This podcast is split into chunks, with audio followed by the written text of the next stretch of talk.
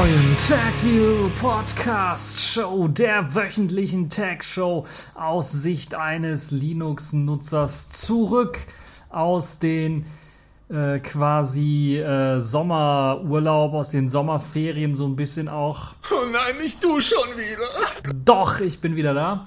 Und äh, diesmal haben wir ja, ja Sommerferien, Sommerurlaub. Es ist eigentlich nicht so schön, oder? Danke. Einen Tag zum Sonneputzen, ne?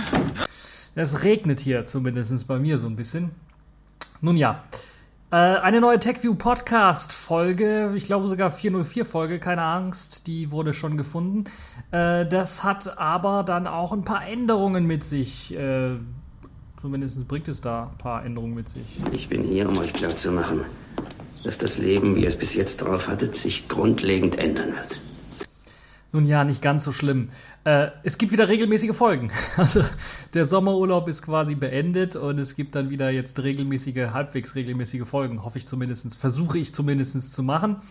Äh, ansonsten die kleine Reihe zur Fujifilm X T zwanzig scheint auch gut angekommen zu sein. Also von den Zuschauerzahlen, die ich jetzt hier auf YouTube äh, gesehen habe, sind es nicht deutlich weniger geworden als äh, sonst bei einem normalen Programm. Deshalb gehe ich da stark mal von aus, dass das doch einige interessiert hat. Es wird auch weiter fortgesetzt, weil es eben doch einige interessiert hat. Das heißt, ich habe noch ein paar Kniffe und ein paar Sachen, die ich zeigen möchte mit der Fujifilm X T zwanzig und äh, da könnt ihr euch also drauf, drauf einstellen. Kommen wir aber jetzt mal zu den Themen für diese Woche. Und da habe ich äh, einige Themen nur für diese Woche rausgepackt. Ich hätte noch ein paar von den ja, anderen Wochen jetzt, wo ich da nichts hatte, auch mit äh, aufnehmen können. Aber ich habe mich dafür entschieden. Ich gehe mal davon aus, dass ihr euch da selber informiert habt, dass wir diese Woche nun mal besprechen wollen. Zum einen ist LibreOffice vier Punkt fünf da. Das wollen wir kurz mal ansprechen, was diese neuen Funktionen angeht von der neuen Version. Dann gibt es einen, oder es gab mehrere Hacker-Konferenzen, die stattgefunden haben und dort gab es einige interessante Technologien, die vorgestellt worden sind, um bestimmte Sachen machen zu können oder um bestimmte Server angreifen zu können. Und dort gibt es zum Beispiel eine Serververwirrung, die durch modifizierte H T T P Header ausgeführt werden kann und die schauen wir uns auch nochmal genauer an. Dann gibt es noch ein Open-Hardware-P C-Projekt ohne Blobs.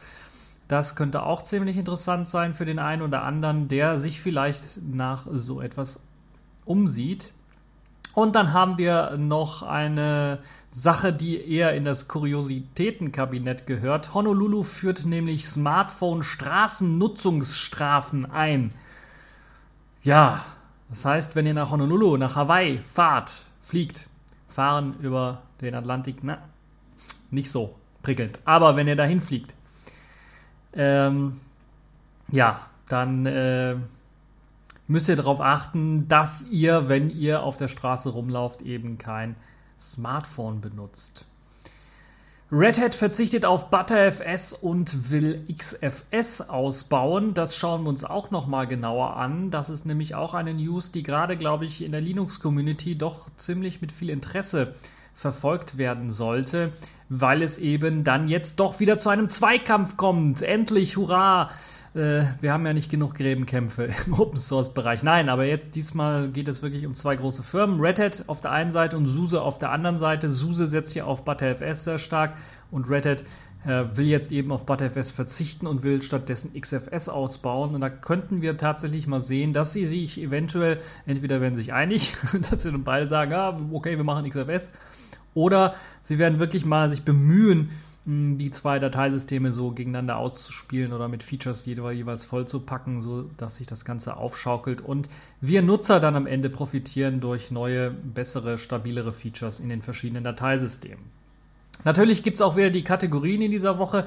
Die Pfeife der Woche darf natürlich nicht fehlen. Da hat sich Microsoft mit seinem Windows direkt wieder an vorderster Stelle geschoben. Also wer meint, ich habe zu wenig Windows-Themen in dem Programm, Microsoft schafft es immer wieder, sich als Pfeife der Woche zu qualifizieren und diesmal haben sie es dann wirklich auch wieder geschafft. Wir haben noch eine Distro der Woche, das ist diesmal OpenSUSE Leap zweiundvierzig Punkt drei, äh, was vor kurzem erschienen ist. Und dann haben wir noch was Spannendes für alle Sailfish O S-Fans. Sailfish der Woche Live-Armorium Pocket P C.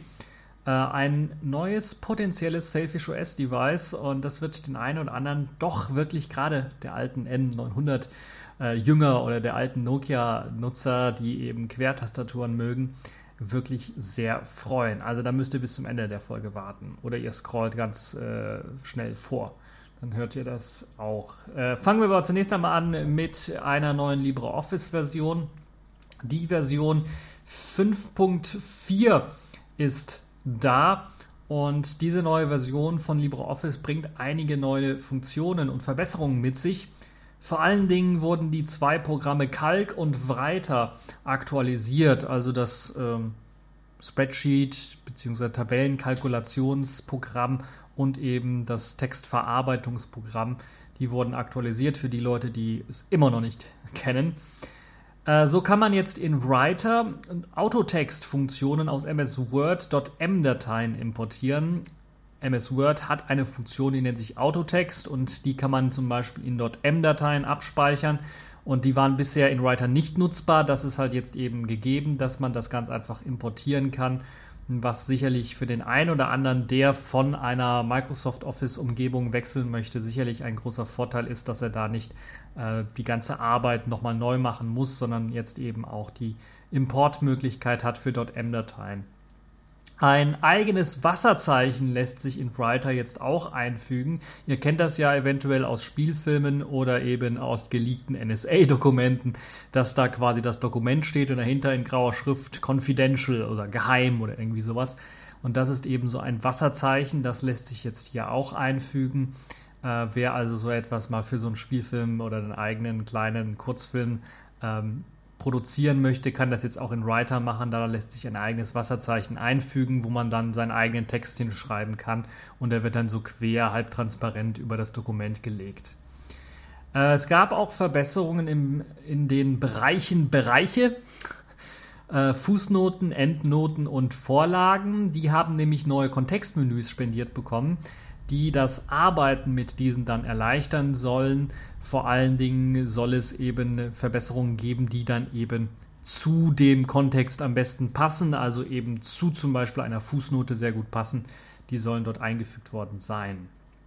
Im Tabellenkalkulationsprogramm Calc sind jetzt Pivot-Charts hinzugekommen, die automatisch und auch dynamisch zu Pivot-Tabellen erstellt werden können, beziehungsweise die Pivot-Charts, die sind halt eben Graphen, die malen da Zeugs und die können automatisch halt eben, wenn sie mit Pivot-Tabellen verknüpft werden, wenn man eben in der Tabelle was ändert, dann verändert sich dann auch äh, der Graph und zeichnet da was Neues rein. Das ist also auch eine schöne Funktion.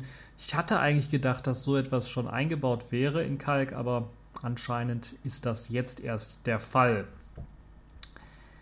Kommentare können nun in Calc einfacher eingeblendet und besser dargestellt werden. Das heißt, die sind jetzt besser identifizierbar eben auf die Spalte, auf die Reihe, äh, auf den einen Punkt, wo ich halt eben einen Eintrag gemacht habe in der Tabelle. Und das ist sicherlich eine super Geschichte, sodass man halt eben dann, wenn man mit mehreren Leuten an solchen Geschichten arbeitet, dann eben die Möglichkeit hat, dort vernünftig zu die Leute mit Kommentaren äh, auf Hinweise äh, oder auf irgendwas hinzuweisen. So. so rum.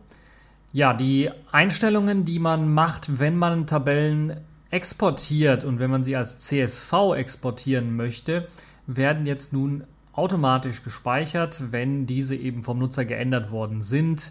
Das heißt, bei C S V-Dateien könnt ihr zum Beispiel einstellen, was möchte ich als Trenner haben zwischen den verschiedenen Spalten oder Reihen. Und da kann ich einstellen, ein Komma, einen Punkt, Komma oder was auch immer für ein Zeichen. Solche Geschichten lassen sich im Exportdialog einstellen. Und diese Einstellungen waren bisher, wurden jeweils immer zurückgesetzt. Das heißt, wenn ihr mehrere Tabellen exportieren wolltet, musstet ihr jedes Mal die Einstellungen vornehmen. Dieses sehr nervige äh, äh, Verhalten wurde jetzt geändert, sodass jetzt die Einstellung der letzten gespeicherten C S V-Einstellung dann wieder übernommen wird, sodass ich, ja, wenn ich mehrere Dokumente wirklich exportieren möchte, nicht jedes Mal das neu einstellen muss. Dann gibt es noch ein spezielles Feature bei LibreOffice, das jetzt erst einmal nur der Linux-Variante vorenthalten ist. Und zwar ist das die Unterstützung für die Verschlüsselung von Dokumenten mittels P G P. Dazu wird die OpenPGP-Unterstützung benutzt. Das heißt aber dann auch, dass die Windows- und Mac-Nutzer sich noch etwas gedulden müssen, aber da es OpenPGP ja auch dafür gibt, dass dieses Feature dann auch dort noch einfließen wird, wahrscheinlich in einer der nächsten Versionen, ob es ein neues Point-Release werden wird, also fünf Punkt fünf oder vielleicht in fünf Punkt vier Punkt eins oder fünf Punkt vier Punkt zwei oder sowas mit eingefügt wird, das werden wir noch sehen. Ja, und dann gibt es natürlich noch das obligatorische, was man so kennt von LibreOffice. Mit ne- jeder neuen Version gibt es eine bessere Unterstützung für aktuelle Dokumentenformate. In diesem Fall hat man eine X M L-Optimierung durchgeführt, die einem helfen soll, O D F, aber auch O O X M L-Dateien kleiner erzeugen zu können. Das ähm, hilft dann zum Beispiel, dass Word-Dateien im DocX-Format dann neunzig Prozent kleiner ausfallen sollen als eben bei dem Word-Pendant, also eine zweitausendsechzehner Word-Version. Und das ist dann doch schon gewaltig, je nachdem, wie viele Dokumente man eventuell dann auch anlegen möchte und verschicken möchte und so weiter und so fort. Da macht das sicherlich sehr, sehr viel Sinn. neunzig Prozent kleiner ist schon deutlich spürbar.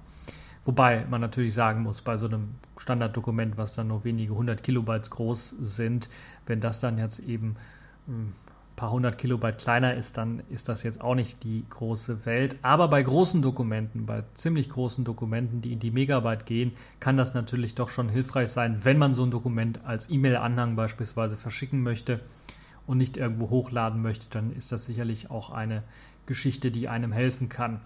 Das Lustige an der ganzen Geschichte ist eine Anekdote, die ich gehört habe. Ich kann jetzt nicht sagen, ob das wirklich stimmt, aber es sieht so aus, dass O D F-Dateien im Vergleich äh, mit Microsoft Word, was ja ebenfalls O D F-Dateien abspeichern kann, bei LibreOffice größer ausfallen, als wenn man sie mit Microsoft Word abspeichert. Andersherum halt eben DocX-Dateien bei LibreOffice kleiner ausfallen als bei Microsoft Word. Also eine lustige Anekdote für den einen oder anderen. So, machen wir mal weiter mit eben äh, der Black Hat-Konferenz und der Serververwirrung, die man durch H T T P-Header erzeugen kann. Also die Black Hat-Konferenz hat mal wieder stattgefunden und es gab zahlreiche interessante Angriffsmöglichkeiten, die vorgestellt worden sind und Sicherheitslücken, die vorgestellt worden sind, weil sie eben niemand richtig ernst genommen hat oder gefixt hat in dem Zeitraum, den normalerweise solche Hacker einer Firma, einem Unternehmen oder einer Software dann geben, um die Sicherheitslücke zu fixen. In diesem Fall ist es eine sehr interessante Geschichte, die einem erlaubt, äh, unter anderem eine Möglichkeit, die es erlaubt, dem Server oder einem Server mit modifizierten H T T P-Headern zu verwirren oder gar für Angriffe zu nutzen. So ließen sich zahlreiche Server, wie zum Beispiel der Server von Yahoo äh, oder aber auch der Server vom Department of Defense in den U S A und der British Telecom dazu bewegen, Sicherheitslücken aufzuzeigen, dadurch, dass man einfach modifizierte H T T P-Header zu denen geschickt hat. Bei Yahoo konkret hat man zum Beispiel äh, das so gemacht, dass man eben H T T P-Requests an den Server geschickt hat und dieser Server verarbeitet einfach alles. Das heißt, selbst wenn man da einen ungültigen Host-Header beifügt, wird eben, anstatt der irgendwie verworfen wird oder so, wird er weiterhin ähm, verwendet und weiter geleitet. Dadurch war es halt dann möglich, Zugriff auf ein internes System zu bekommen, indem man einfach eine interne I P in den Header steckte. Und ja, das wurde dann einfach weitergeleitet und so gab es halt eben die Möglichkeit. Dieser interne Server arbeitet dann nicht mehr mit H T T P, sondern mit einem eher zeilenbasierten Protokoll. Aber äh, nutz- nützlicherweise konnte man auch H T T P-Requests mit einer Help-Anfrage schicken. Und normalerweise existiert so eine Anfrage nicht, aber in dem Fall wurde die Anfrage ebenfalls mit einer Hilfe beantwortet, so dass man das bei Yahoo noch ein bisschen einfacher hatte, dort einzubrechen. Der Server bei Yahoo war in diesem Fall ein Apache Traffic Server, der zum Cachen von H T T P-Verbindungen dient. Und ihr könnt euch jetzt mal vorstellen, was das dann bedeuten könnte. Man hätte also einfach die Möglichkeit gehabt, direkt in den internen H T T P-Cache von Yahoo zu schreiben und den zu verändern. Und das hat natürlich dann eventuell große Auswirkungen, wenn man dort Schädlinge platziert oder halt eben äh, Sachen mitloggen kann oder verändern kann. Andere Server zeigten ebenfalls interessante Vorgehensweisen. Man hatte dazu in den Host-Header ein selbstkontrolliertes System eingeführt, eingefügt und konnte so herausfinden, wie die verschiedenen Server auf die H T T P-Requests antworten, und dort wurde was Erstaunliches festgestellt, nämlich die H T T P-Requests an cloud punkt mail punkt r u, also einem offensichtlich ähm, cloud-basierenden Mail-Server in Russland, wurden, äh, sollten eigentlich von der russischen Seite mh, beantwortet werden, aber sie wurden zu britischen I Ps geleitet, was ziemlich interessant ist. Die H T T P S-Verbindungen hingegen waren da ausgeschlossen, die haben dieses Verhalten nicht gezeigt. Also die haben dann ganz normal zurück aus Russland gefunkt. Und der Grund äh, ist jetzt das Spannende an der Geschichte, nämlich es sieht so aus, dass die British Telecom ein Zensursystem hat, das bestimmte Server blockiert oder umleitet oder filtert. Und in dem Fall war halt eben dieser cloud mail punkt r u-Server davon betroffen. Das heißt, er wird durch die britische Telekom gefiltert und eben einer Zensur unterworfen. Ähm, möglicherweise, weil halt eben jetzt hier irgendwelche illegalen Sachen über vermeintlich über diesen Cloud-Server dann liefen. Beim Department of Defense konnte man mit modifizierten G E T-Anfragen auf interne, nicht öffentliche Seiten zugreifen, und das kann natürlich dann doch schon ein bisschen was erschreckend sein. Äh, man hat dann einfach das Ganze so gemacht, weil äh, normalerweise, wenn man so auf einer Webseite geht, geht halt, gibt es halt eben die öffentlichen Seiten, und gibt es halt Seiten, die man eventuell weiß, dass die dort sind, aber die man nicht aufrufen kann, weil sie von außen eben nicht aufrufbar sein sollen. Und dazu werden bestimmte Konfigurationen durchgeführt. In dem Fall hat man aber beim Department of Defense vergessen, das ordentlich zu machen, denn man konnte ganz einfach im Header eine gültige öffentliche Adresse einfügen, aber mit G E T eine interne Adresse abfragen, und das hat dazu geführt, dass das durchgeführt wurde, also dass es weitergeleitet wurde und dass man tatsächlich dann die interne, interne Adresse angezeigt bekommen hat, also die Webseite, die normalerweise nur für intern gedacht war. Das heißt, da müssen sie noch ein bisschen was rumarbeiten, dass halt eben solche Geschichten dann auch mal rausgefiltert werden und dass nicht nur auf den Header geachtet wird. Ganz zum Schluss dann noch ein kleines Schmankerl von Facebook. Denn Facebook bearbeitet im Jahr zwanzig siebzehn anscheinend immer noch Header mit äh, dem Kürzel X W A P Profile, sprich dem alten W A P-Profil. Ihr kennt vielleicht noch W A P, das war aus den Internetzeiten der neunziger, Ende der neunziger, Anfang der zweitausender, wo man, wenn man dann mal auf das Internetsymbol auf seinem Handy gekommen ist, ganz schnell auf Beenden geklickt hat, weil man natürlich nicht irgendwie Geld ausgeben wollte. Das waren die W A P-Zeiten damals, und da gab es halt eben ein bestimmtes Protokoll, das eben für diese kleinen äh, Handys dann eben auch die Webseiten gut darstellte und in einer möglichst äh, geringen äh, Anzahl von Bytes, die da rumgeschickt worden sind, dann äh, angezeigt hat, so dass man nicht allzu viel bezahlen musste. Ja, das ist also auch ziemlich interessant. Facebook, der Facebook-Server antwortet zwar nicht direkt, aber er arbeitet die U R Ls immer noch ab und ruft diese dann nach einer kurzen Verzögerung auch tatsächlich auf, was dann sicherlich auch interessant ist. Ich weiß nicht, gibt es da noch äh, Facebook-Clients, die per W A P funktionieren? Also das Nokia, das neue dreiunddreißig zehn Nokia, das äh, glaube ich, das hat Ich glaube, das hat einen ordentlichen Opera-Browser, braucht sowas also auch nicht. Aber es hat, glaube ich, auch Facebook eingebaut. Das heißt, es könnte sein, dass das da vielleicht über das W A P-Protokoll funktioniert immer noch.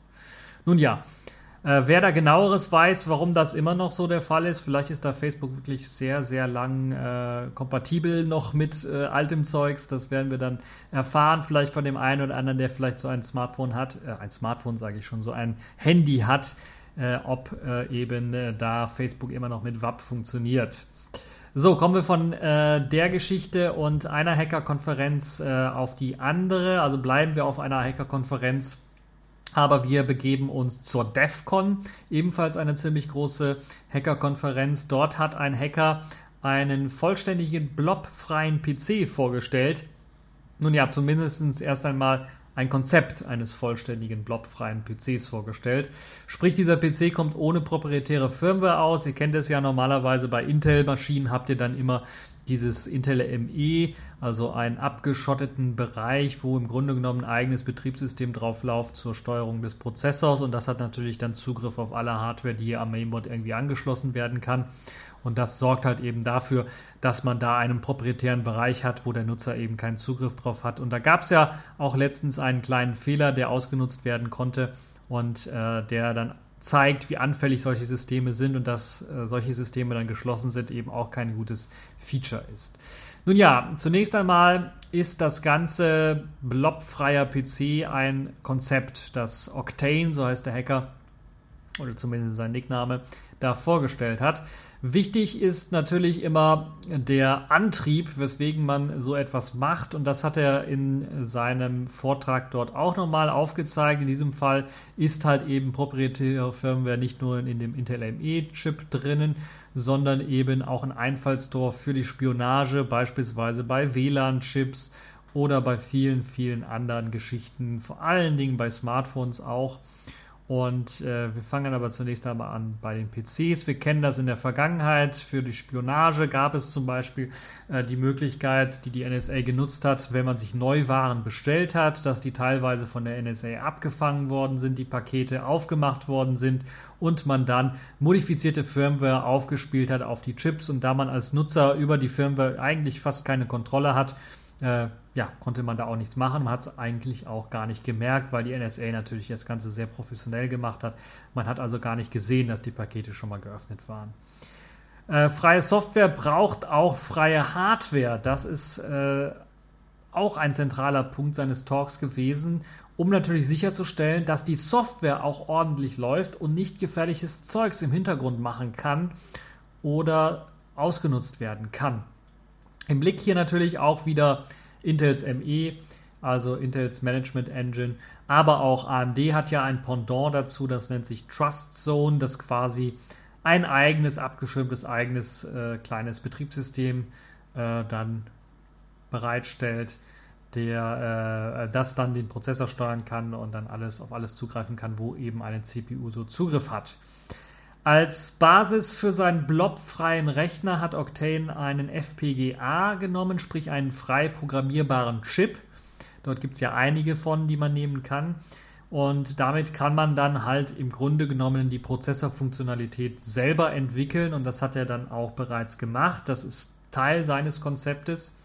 Und zu erwähnen sei hier das OpenRISC-Projekt, das eine freie Prozessorarchitektur entwickelt, die unter einer L G P L herausgegeben wird. Die hat, spielt eben auch eine besondere Rolle äh, bei eben diesem Konzept eines äh, blobfreien P Cs. Als Mainboard kommt ein Parallax-Propellerboard zum Einsatz, das ebenfalls ein Teil von äh, der Open Hardware, des Open Hardware-Konzeptes ist oder der Open Hardware-Bewegung ist. Und auf dem System lässt sich nach dem Zusammenbau ein freies G N U Linux betreiben. Und das ist sicherlich auch eines der zentralen äh, Dinge, die wichtig sind für eben eine freie Hardware. Dazu gehört natürlich dann auch freie Software. Und das Schöne ist, man braucht eben nicht irgendwie noch spezial proprietäre Blobs oder sowas, um eben die Hardware laufen zu lassen. Und das ist sicherlich eine tolle Geschichte. Nun ist die Frage, warum das und warum nicht jetzt hier, was weiß ich, einen Uh, Thinkpad X zweihundert uh, mit Libreboot und uh, eben auch blobfrei. Nun, es liegt ganz einfach daran, dass X, uh, Thinkpad X zweihundert oder was da verkauft wird, momentan auch oder verkauft wurde uh, mit Blob, ohne Blobs natürlich, also blobfrei, ist ältere Hardware. Das ist also nicht richtig zukunftssicher, würde ich mal sagen. Und hier geht es darum, neue Hardware zu schaffen, also nicht nur auf ältere Hardware zu hoffen, dass man die dann irgendwie mal irgendwie blobfrei kriegt, was immer schwieriger wird, weil wie gesagt äh, Intels M E irgendwann mal eingesetzt wurde und das auszuschalten kann doch gravierende Folgen haben, auch für die Hardware und für den vollständigen Support der Hardware. Äh, ist also nicht sehr trivial, deshalb es ist, glaube ich, wichtig, dass man da auch, auch eigene Konzepte setzt, auf eigene P C-Hardware setzt, also neues, komplettes Hardware-System aufbaut, das direkt blobfrei ist, also mit dem Ziel entwickelt wurde, blobfrei zu sein und nicht, dass man hinterher irgendwie äh, befreit. Ähm, also eine wirklich wichtige und löbliche Sache. Ich vermute aber, dass man im Endeffekt doch eine Firma braucht, die sich äh, ausschließlich dann diesem ganzen Thema verschreibt und fertige P Cs damit herstellt und natürlich auch ein bisschen Geld in die Hand nimmt, um sowas umzusetzen. Ansonsten äh, ist das eine Geschichte, also das ist eine Geschichte, die vor allen Dingen jetzt erstmal für viele, die ganz normal nur vom P C sitzen und das machen wollen, was sie so machen, erst einmal de, der Sinn, das, das muss einem erst einmal erklärt werden, warum das Sinn macht. Deshalb ist es, glaube ich, wichtig. Da werden also viele Leute erst einmal nicht Geld in, rein investieren, sondern nur einige Geeks wie wir eventuell da was rein investieren. Aber dann braucht es halt eben eine Firma, die genügend Kohle hat, genügend Durchhaltevermögen hat, finanziell vor allen Dingen, das durchzudrücken, das gut zu machen, so dass man dann, wenn es eben auch gut ist, wenn es auf on par ist mit dem, was man aus der proprietären Welt so kennt in Sachen Hardware, dass man dann eben äh, auf die Vorteile nochmal konkret ansprechen kann von, freien, äh, von freier Hardware und freier Software und dem Zusammenspiel damit. Also ob diese dann auch noch wirtschaftlich arbeiten können, ist dann etwas fraglich aus meiner Sicht. Deshalb muss man wirklich daran setzen oder darauf setzen, dass da erstmal viel Geld reingepumpt wird und dann kann man sehen, ob das Ganze wirklich ähm, ja, erträglich sein kann, auch wirtschaftlich erträglich sein kann. Nun, das äh, steht alles auch noch auf einem anderen Brett äh, geschrieben, da muss ich erstmal eine Firma finden, da müssen wir erstmal schauen, ähm, so eine Entwicklung alleine wirklich einen Ersatz für einen Desktop-P C äh, zu schaffen, einen funktionierenden, blobfreien P C zu schaffen, das kann auch noch etliche Jahre dauern und wenn wir uns jetzt so die Verkaufszahlen von P Cs ansehen, ist auch das Interesse wahrscheinlich nicht so groß, sondern da wären eher blobfreie Smartphones ziemlich interessant. Das wäre so das Zukunftsbild, würde ich mal sagen. Und aus Smartphones lassen sich einfach auch Tablets dann erstellen und dann hätten wir auch blobfreie Tablets und so weiter und so fort. Hatten wir ja zu Anfangszeiten, das OpenMoko-Projekt kann ich da nochmal ansprechen, das ja so etwas versucht hat, aber leider hat es auch keinen großen Erfolg gehabt. So, kommen wir mal und fliegen mal auf eine äh, sehr kuriose Insel mit einem sehr kuriosen neuen Thema, nämlich Honolulu führt Smartphone-Straßennutzungsstrafen ein. Eine sehr kuriose Geschichte in Hawaii, also genau genommen in Honolulu, nicht ganz Hawaii, sondern eben nur Honolulu, wird man nun Knöllchen zahlen müssen. Bis zu neunundneunzig Dollar sind die Knöllchen äh, hoch, die man zahlen muss, wenn man erwischt wird auf der Straße, wenn man auf ein Smartphone oder ein anderes mobiles Gerät schaut, das ein Display hat. Also sind nicht nur Smartphones damit gemeint, sondern auch, wenn ihr noch einen M P drei Player mit einem Display oder sowas habt, wenn ihr darauf schaut und über die Straße läuft, könnt ihr dann eben ein Knöllchen bekommen, bis zu neunundneunzig Dollar. Die Strafen bewegen sich zwischen fünfzehn und neunundneunzig Dollar, also ich gehe mal erstmal von aus, fünfzehn Dollar für so eine kleine Straftat gilt und das gilt dann, dann eben für Smartphones, M P drei Player, Laptops oder Tablets, die dürft ihr also dann, während ihr da rumlauft, nicht benutzen. Das neue Gesetz wurde nun verabschiedet, am fünfundzwanzigsten Oktober soll es dann eingeführt werden und äh, man wird dann sehen, wie das umgesetzt wird, weil ich kann mir das kaum vorstellen, in großen Städten, egal wo man so auf der Welt ist, wenn man da rumläuft, dann sieht man immer mindestens zwei, drei, vier, fünf Leute und das ist schon wenig, die dann mit einem Smartphone da durch die Straße laufen und eventuell dann auch noch laut reinschreien in das Smartphone, weil sie da mit einem sprechen, also telefonieren. Oder, und das sieht man verhäuft jetzt äh, zumindest bei uns in der Gegend, dass die Leute dort einfach drauf tippen oder also Messenger-Dienste benutzen oder ihre sozialen Netzwerke updaten oder schauen, was es dort Neues gibt und da irgendwie über die Straßen laufen. Ich habe das ja schon hier in Köln erlebt, da wurden extra Smartphone-Ampeln eingebaut, also für die Leute, die die ganze Zeit auf das Smartphone schauen und dann einfach mal so über die Gleise einer Straßenbahn laufen und dann erwischt werden. Das ist halt meistens, endet das Ganze nicht so glimpflich, sondern eher tödlich. Aus dem Grund hat man solche Smartphone-Ampeln einfach in den Boden eingebaut, die einem dann rot leuchten, sodass man, selbst wenn man auf das Smartphone-Display schaut, links und rechts dann daneben noch das Rotleuchten erkennen sollte und dann stehen bleibt. Also solche Geschichten wurden eingefügt, eingeführt. Es erinnert mich auch an das Bild, was ich gesehen habe. Ich glaube, es war in China. Da hat man auf den äh, ganz normalen Gehweg noch einen, eine Linie eingezeichnet für Smartphone-Leute, sodass die, die etwas langsamer gehen, auf ihr Smartphone schauen also quasi einen extra Bereich haben auf dem Gehweg, wo sie dann rumlaufen können und die anderen Leute, die ganz normal schnell von Punkt A zu B wollen, zu Fuß dann eben die einfach überholen können. Ja, ähm, wird man wiederholt erwischt auf Honolulu, dann drohen einem dann auch etwas härtere Strafen und man muss mehr Strafe zahlen, das ist natürlich klar. Ausgenommen von der ganzen Geschichte sind natürlich Polizei und Rettungsdienste, die äh, vielleicht so etwas dann benutzen müssen, um halt in Kontakt äh, zu kommen mit eben äh, dem, dem Diensteinsatz oder der Behörde äh, für eben äh, die An- Einsatzleitung und so weiter und so fort, wenn zum Beispiel andere Dienste da ausgefallen sind.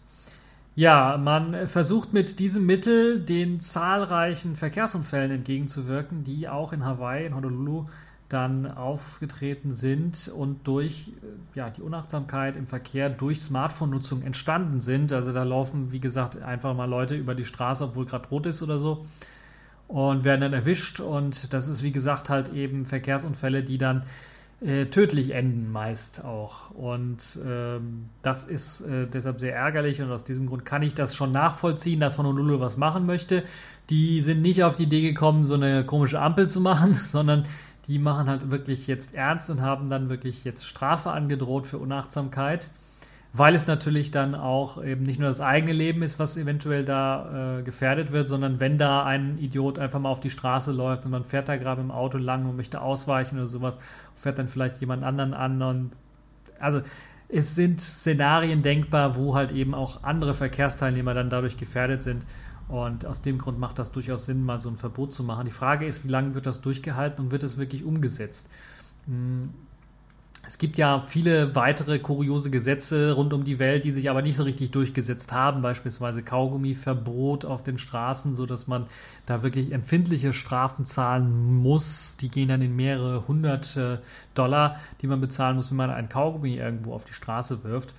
Und äh, ja, das sind natürlich auch Sachen, wo ich sage, ja, das ist so äh, gar nicht mal so dumm. Und wenn ich mal auf unsere Straßen hier schaue und überlege, wie oft ich da schon mal unglücklicherweise in so ein Kaugummi reingelaufen bin, möglicherweise auch, weil ich auf mein Smartphone geschaut habe, äh, da schließt sich der Kreis wieder. Nun ja, mh. Also, muss man mal schauen, sehr kurios. Ich glaube nicht, dass das hier in anderen Ländern dann eingeführt wird, aber wir werden mal schauen. Vielleicht wird das ja Schule machen und demnächst werden wir auf den Straßen weniger Smartphone-Benutzer haben. Oder man wird sich was Neues ausdenken müssen und vielleicht werden sich diese Smart, äh, die smarte Brillen, Google Glass oder sowas dann doch irgendwann mal durchsetzen, äh, wenn halt überall jetzt solche Strafen eingeführt werden. Nun ja, mich würde mal interessieren, was ihr dazu meint. So, ähm, Kommentare natürlich unter dem Artikel, unter dem Posting hier. Kommen wir zum letzten Thema für diese Woche. Red Hat verzichtet auf Btrfs und baut X F S aus. Red Hat Enterprise Linux hatte ja seit einigen Versionen den Btrfs-Support quasi als eine Art Beta-Test eingebaut. Also der war in der Evaluation, der war also schon eingebaut, man konnte den nutzen, aber er wurde nicht standardmäßig eingesetzt. Dies soll nun in der kommenden Version wieder rausfliegen. Das heißt, die aktuelle Version, ich glaube sieben... bin mir nicht sicher, was für eine Version es ist, aber es gibt ja immer dann sieben Punkt eins, sieben Punkt zwei, sieben Punkt drei und so weiter und so fort.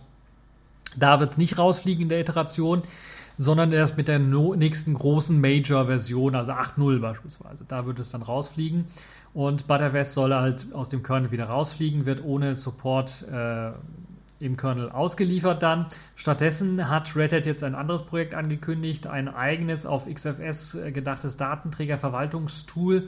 Darauf möchte man setzen, das Ganze nennt sich Stratis und äh, wird bereits in der nächsten Version Fedora achtundzwanzig integriert werden. Basis soll das Partitionsschema von L V M bieten und darauf aufbauen soll es dann eben Features für X F S als äh, Standard geben, wie beispielsweise Snapshots. Ähm, eigentlich existieren ja schon L V M-Snapshots, ist mir da so eingefallen, aber vielleicht möchte man da extra ein Snapshot-Verfahren für X F S entwickeln, das dann eben mit dem L V M dann zusammenarbeitet, äh, mit dem äh, Stratis zusammenarbeitet. Und bereits auch angekündigt hat man einige weitere Features aus Btrfs und Z F S, dass man die für X F S eben mithilfe von Stratis auch anbieten möchte. Stratis soll in Version eins Punkt null dann schon Snapshots unterstützen als prominentestes Feature und mit späteren Versionen soll es dann auch RAID-Optionen geben, wie, äh, sowie Quotas Und weitere Funktionen, das soll also Version zwei vor allen Dingen sein, und danach soll in Version drei zum Beispiel auch Datenkompression mit einfließen, Verschlüsselung und Deduplikationen sollen folgen. Äh, mit diesem Schritt geht Red Hat jetzt einen komplett anderen Weg als beispielsweise OpenSUSE bzw. SUSE. Für Red Hat ist Btrfs äh, quasi gescheitert und für SUSE setzt man da vollkommen drauf. Das ist die Technologie, äh, die man hauptsächlich einsetzt. Und es dürfte also ziemlich interessant sein, was sich jetzt nun durchsetzen wird und ob SUSE eventuell dann den Red Hat-Ansatz äh, weiter unterstützt. Als Zukunftsprojekt sicherlich äh, ziemlich interessant. Es gab ja schon Ankündigungen von dem X F S-Team selber, dafür zu sorgen, dass man beispielsweise Snapshots mit einbaut, und Copy-and-Write-Features sind ja jetzt auch hinzugekommen zu X F S in den äh, neue, neueren Kernel-Versionen. Und äh, ja, es könnte also ziemlich interessant sein. Vielleicht werden die X F S-Jungs dann auch nochmal und Mädels auch nochmal eingebunden in äh, die Entwicklung von Stratis, und eventuell wird auch SUSE mal äh, da ein bisschen was äh, rein investieren, weil SUSE ja auch X F S anwendet. Ähm, allerdings nicht für das Root-Dateisystem, sondern für das Home-Dateisystem standardmäßig, weil man halt eben ein sehr ausgereiftes und stabiles Dateisystem für Home hat, wo ja meistens die wirklich wichtigen Daten rumliegen. Und ja, X F S, das nur um einige Features von Btrfs ergänzt wird. X F S, das sehr stabiles Dateisystem, ist äh, sicherlich eine sehr interessante Idee für den einen oder anderen. Bei Technik gesehen ist äh, Btrfs ja schon deutlich weiter, krankt aber auch teilweise an Designschwächen, und dadurch, dass es halt eben ein jüngeres Dateisystem ist und ja auch einige Designschwächen eben vorweist, beispielsweise das Volllaufen, äh, Metadatenhandling und so weiter und so fort. Und längerfristig wird wohl X F S die Nase vorn haben. Das ist so mein Ausblick auf die ganze Geschichte. Aber es wird halt jetzt Btrfs nicht sofort ablösen. Und selbst SUSE setzt ja äh, zwar X F S ein für den Home-Ordner, aber setzt standardmäßig doch auf Btrfs noch wegen der Snapshot-Funktion und wegen Snapper. Äh, Snapper kann ja theoretisch auch mit X vier zusammenarbeiten, aber die Snapshot-Funktion dort, ich weiß nicht, wie weit das mit der Entwicklung ist. Also die wurde immer mal angekündigt, aber äh, in Echtzeit habe ich die noch nicht gesehen irgendwo laufen. Das heißt, müssen wir mal schauen. Das ist das eine. Das andere ist natürlich dann auch, wie wird jetzt Android oder die Google-Welt darauf reagieren, weil sie ja sehr stark auf X vier auch gesetzt haben für ihr Android-System mit Verschlüsselung. Eines der zentralen Funktionen, die vor allem die Google gefordert hat und dann auch mitentwickelt hat. Die Verschlüsselung von X vier standardmäßig. Und da bleibt halt die Frage, ob sie sich eventuell auch mal umschauen, weil eben Snapshots sicherlich eine sehr interessante Geschichte sind, auch für Smartphones, wenn es darum geht, Updates einzuleiten. Und äh, die Google Android Update Politik und die ganze Problematik drumherum brauche ich euch ja nicht zu erklären. Da könnte sicherlich ein gutes Dateisystem mit Snapshot-Funktion sehr, sehr hilfreich sein. Äh, siehe Sailfish O S, äh, das ja auch äh, zumindest beim Jolla eins auf Btrfs gesetzt hat, dann aber wegen der ja, Designschwächen von Btrfs so ein bisschen auf die Nase gefallen ist, wo sie sich gedacht haben, na, in Zukunft, nee, da setzen wir lieber auf L V M und X vier. Nun ja, schauen wir mal, wie es weitergeht mit eben den Dateisystemen, ob eben Btrfs jetzt wirklich zu Grabe getragen wird so langsam und X F S jetzt so als das Dateisystem, das hippe neue Dateisystem, aber neu ist es ja nicht, aber das hippe Dateisystem dann unter Linux wird. Ja, das äh, werden wir dann in Zukunft sehen. So, kommen wir jetzt zu den Kategorien in dieser Woche. Accepted. Connecting. Complete. System activated. All systems operational.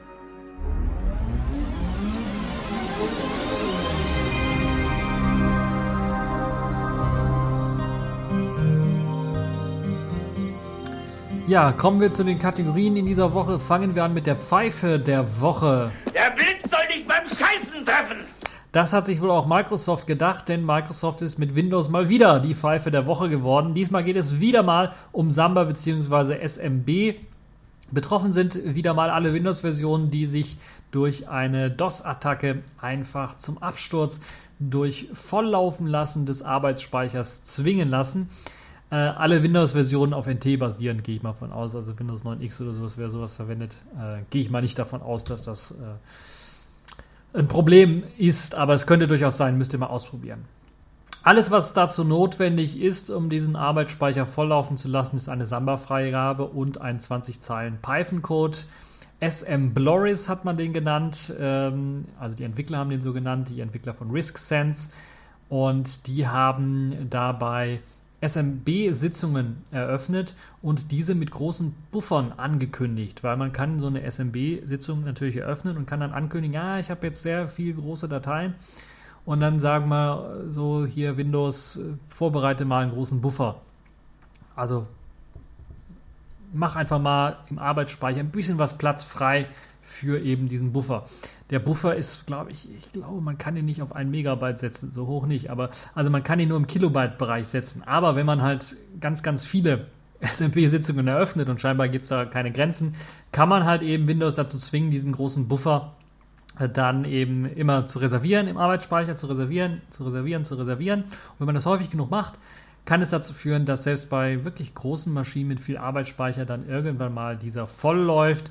Und also wenn man da wirklich sehr viele Anfragen äh, stellt, wird der Arbeitsspeicher von Windows ausgelastet und dann, dann fängt das System an zu swappen und äh, irgendwann mal ist der Swap-Speicherplatz auch weg und dann kann man das System im schlimmsten Fall komplett lahmlegen, sodass einfach nur noch ein Neustart hilft, weil es halt versucht rauszuswappen. Im Swap ist, nicht zu, ist zu wenig Platz und dann ich weiß gar nicht, ob Windows einen O M-Killer hat, also einen Out-of-Memory-Killer hat, sicherlich wahrscheinlich auch irgendwie eingebaut, aber es ist, wenn es anfängt zu swappen, ist man auch schon, und wenn das Swap auch schon voll ist, dann, dann hat man auch fast auch keine Chance mehr, das System wieder vernünftig ans Laufen zu bringen. Da hilft meistens ein Neustart, das geht schneller als auf den O M-Killer zu warten, das kenne ich auch unter Linux, da ist es nicht großartig anders, wenn mal äh, komplett alles ausfällt, also RAM voll läuft und Swap voll läuft.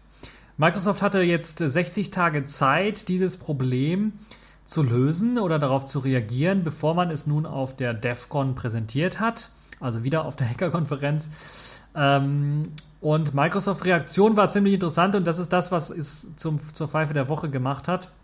Microsoft hat nämlich gesagt, das ist eine Sache, die wir nicht patchen werden, da es gewollt ist. It's not a bug, it's a feature. Das hat Microsoft quasi gesagt. Wir leben im zweitausendsiebzehn und Microsoft kommt immer noch mit so einem Argument daher bei so einem, äh, bei so einer Geschichte. Das kann ich mir, also es ist unglaublich. Also das ist, fällt mir nicht mehr viel zu ein. Also dass das natürlich gepatcht werden kann, ist ja kein Problem. Man kann einfach sagen, okay, entweder man baut einen Schalter ein, dass man sagt, Anfragen begrenzen, oder man baut halt eben einen Schalter ein, dass man halt eben eine Grenze einbaut für, wie viel der Buffer dann wirklich auch vom Arbeitsspeicher reservieren kann. Also es ist nicht großartig, es ist kein Hexenwerk, was man da machen muss, um das durchführen zu können. Aber Microsoft argumentiert damit, wer S M B-Freigaben übers Internet freigibt, macht einen Konfigurationsfehler, den Microsoft nicht fixen wird. So einfach haben sich aus der Affäre gezogen. Also S M B-Freigaben sind fürs Netzwerk da, nicht fürs Internet. Wer S M B übers Internet macht, hat einen Konfigurationsfehler begangen und wir werden da keinen Support für leisten. Das ist so die Microsoft-Ausrede des Tages, würde ich mal fast schon sagen, der Woche. Deshalb glaube ich zu Recht die Pfeife der Woche. Microsoft mit eben dieser Ausrede, äh, wo sie einfach keinen Bock hatten, äh, dieses Problem zu fixen. Vielleicht sind die auch im Urlaub oder viele der Mitarbeiter oder sind einfach angepisst und haben keinen Bock mehr. Äh, bei den vielen Entlassungen bei Microsoft kann ich das durchaus verstehen. So. Von der Pfeife der Woche kommen wir zu einer Distro der Woche, die ich lange nicht mehr eingesetzt habe, vor allen Dingen in dieser Version nicht mehr eingesetzt habe. Ich habe doch dann eher die Rolling-Release-Version davon eingesetzt, beziehungsweise habe sogar noch auf dem P C ist Rolling-Release seit etlichen Jahren sogar und update das ja ziemlich unregelmäßig, würde ich mal fast schon behaupten, also alle zwei Monate vielleicht. Und dann kommen dann so, es dauert dann ein paar Stunden, bis die Updates durch sind.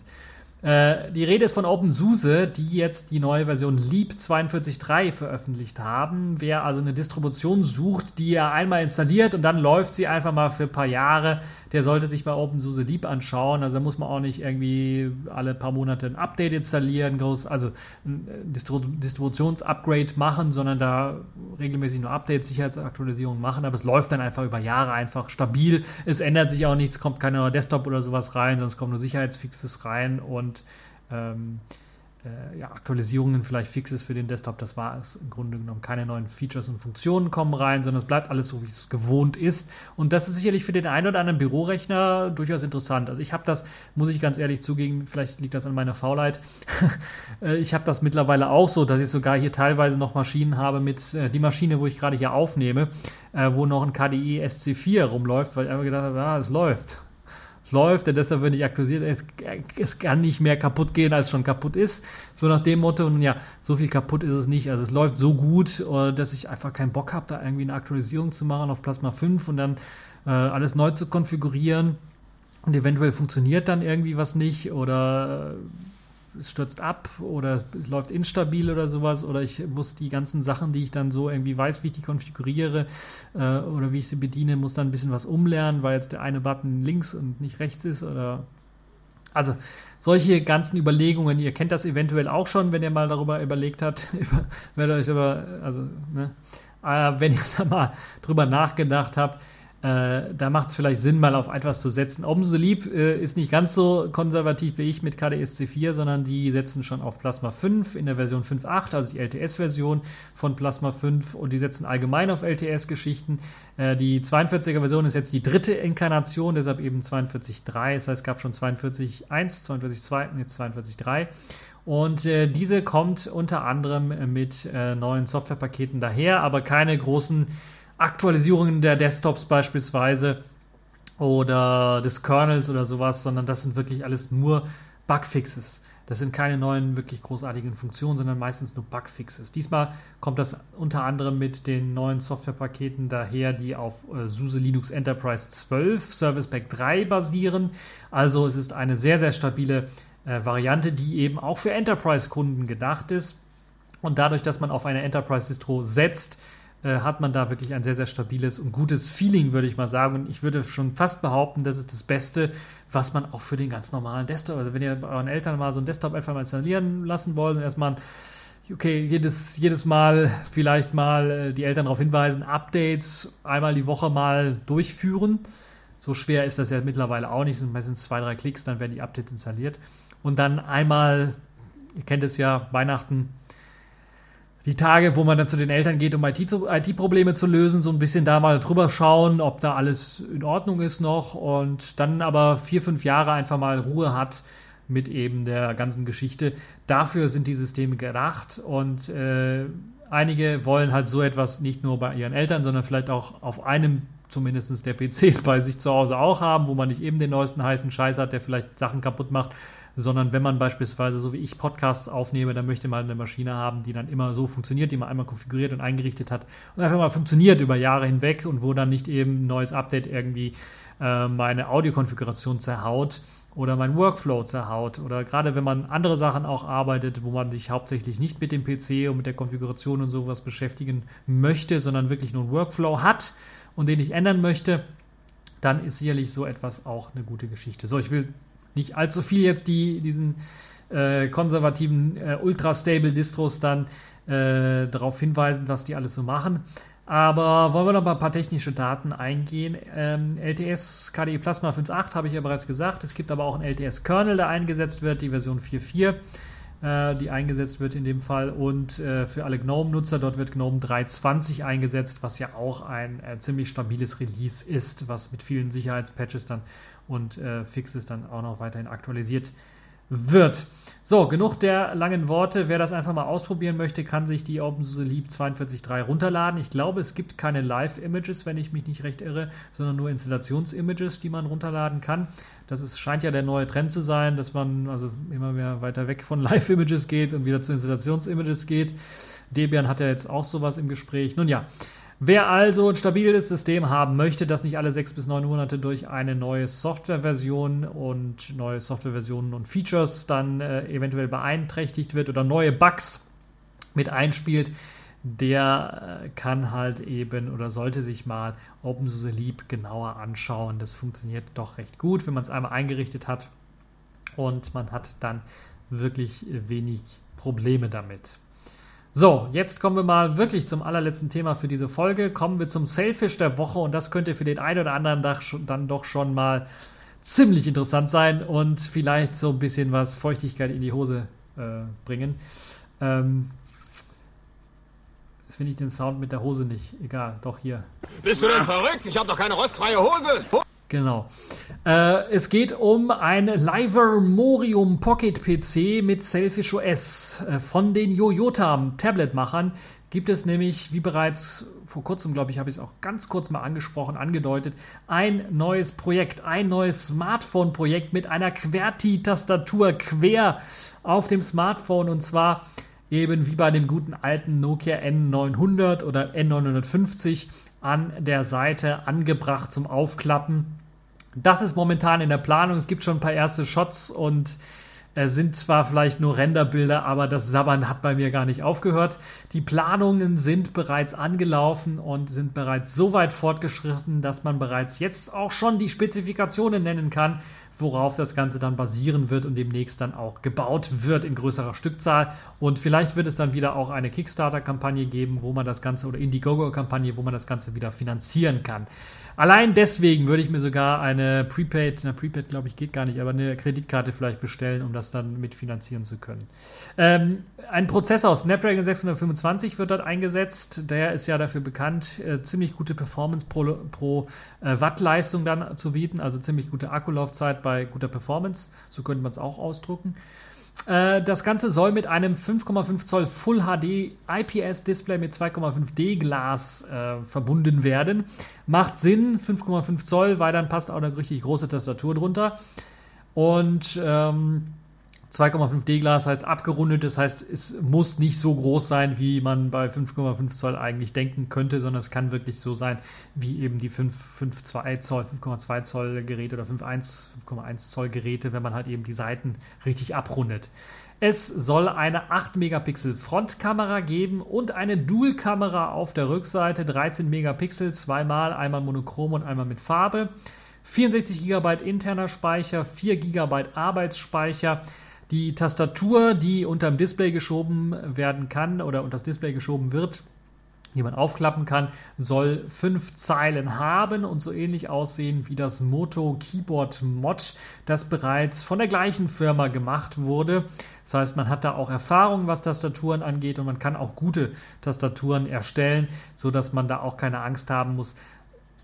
Ich spreche mal ganz kurz das die Otherhalf Keyboard an, das ja so ein bisschen eine kleine Enttäuschung war für mich von der Qualität her der Tastatur.